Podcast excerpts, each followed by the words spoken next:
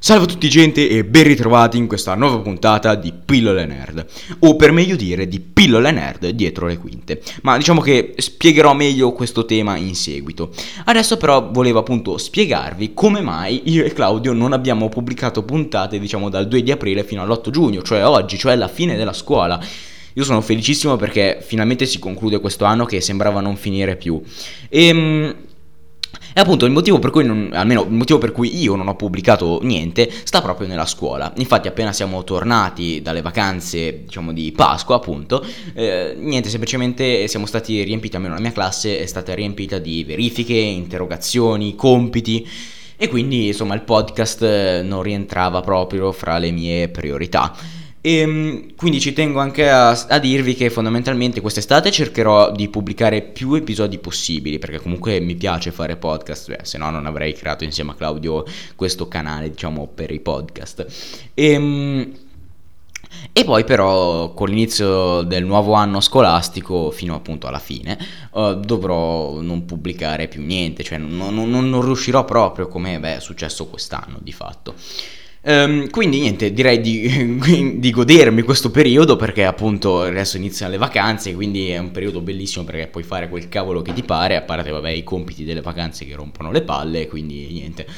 Speriamo insomma di riuscire a pubblicare davvero una marea di episodi, ecco diciamo.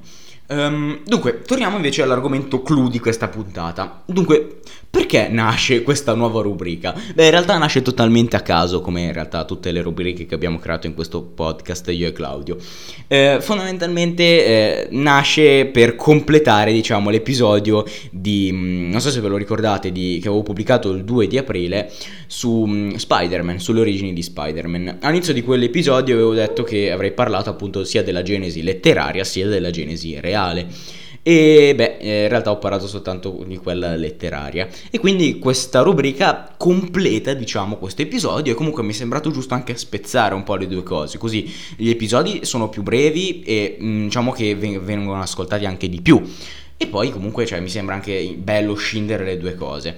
Quindi niente, direi di iniziare sigla e poi appunto partiamo con le origini invece reali, quindi chi ha creato Spider-Man. Signore e signori, tenetevi forte perché oggi a Pillar Nerd si parla di Spider-Man.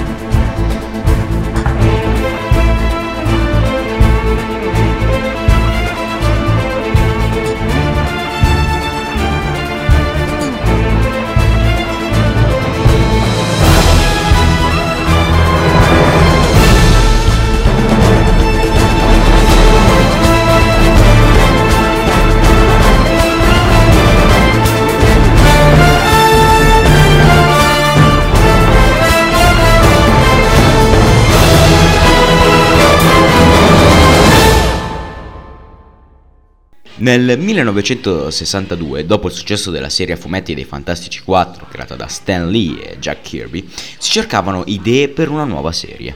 Stan Lee propose un personaggio adolescente e ordinario, la cui realizzazione grafica venne affidata appunto allo stesso Jack Kirby, che però realizzò uno studio del personaggio giudicato troppo muscoloso e che mal si adattava all'idea di Lee del nuovo supereroe. Jack Kirby per creare l'uomo ragno aveva ripreso il personaggio di The Fly, cioè la mosca, creato nel 1959 per l'Archie Comics, e molto simile all'uomo ragno per quanto riguarda i poteri di questo appunto supereroe. Lee allora si rivolse a Steve Ditko, che eh, disegnò il celebre costume con il ragno al centro la ragnatela sul petto, oltre appunto a contribuire alla caratterizzazione del personaggio e soprattutto del suo arte rego umano, cioè lo studente Peter Parker. Ditko per realizzare il costume si è ispirato a un catalogo del 1956 di travestimenti di carnevale per bambini, nel quale è presente un vestito con la scritta cucita sulla testa, dalla quale ha preso pure il nome di Spider-Man. Stan Lee eh, invece racconta così la genesi del personaggio. Osservando una mosca che camminava sul muro ho pensato non sarebbe bello se un essere umano potesse fare la stessa cosa. L'ho immaginato adolescente con un sacco di problemi personali. Quando l'ho portato eccitatissimo all'editore mi ha rimproverato Stan, i supereroi non hanno problemi personali. Come sbagliava.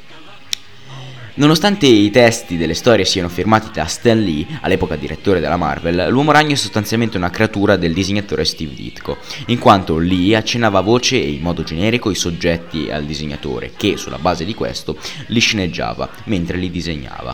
Poi Lee si occupava di scrivere i dialoghi, seguendo quelli che il disegnatore aveva appuntato a matita nei margini delle vignette.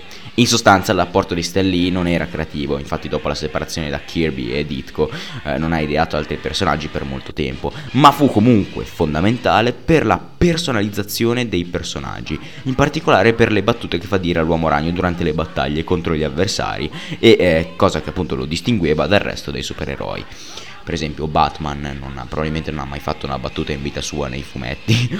um, proposto nel 1962 sulle pagine dell'ultimo numero di Amazing Fantasy, in particolare nel numero 15, eh, il fumetto si presentava come un prodotto destinato principalmente agli adolescenti che stavano diventando sempre di più i f- principali fruitori del medium fumetto, fondamentalmente quella categoria di fumetti che eh, si pone in mezzo fra diciamo, i graphic novel, che sono dei veri e propri romanzi fatti soltanto a fumetti e invece diciamo mh, quei fumetti che insomma potrebbe fare chiunque di noi sono talmente stupidi che forse anch'io potrei farne uno.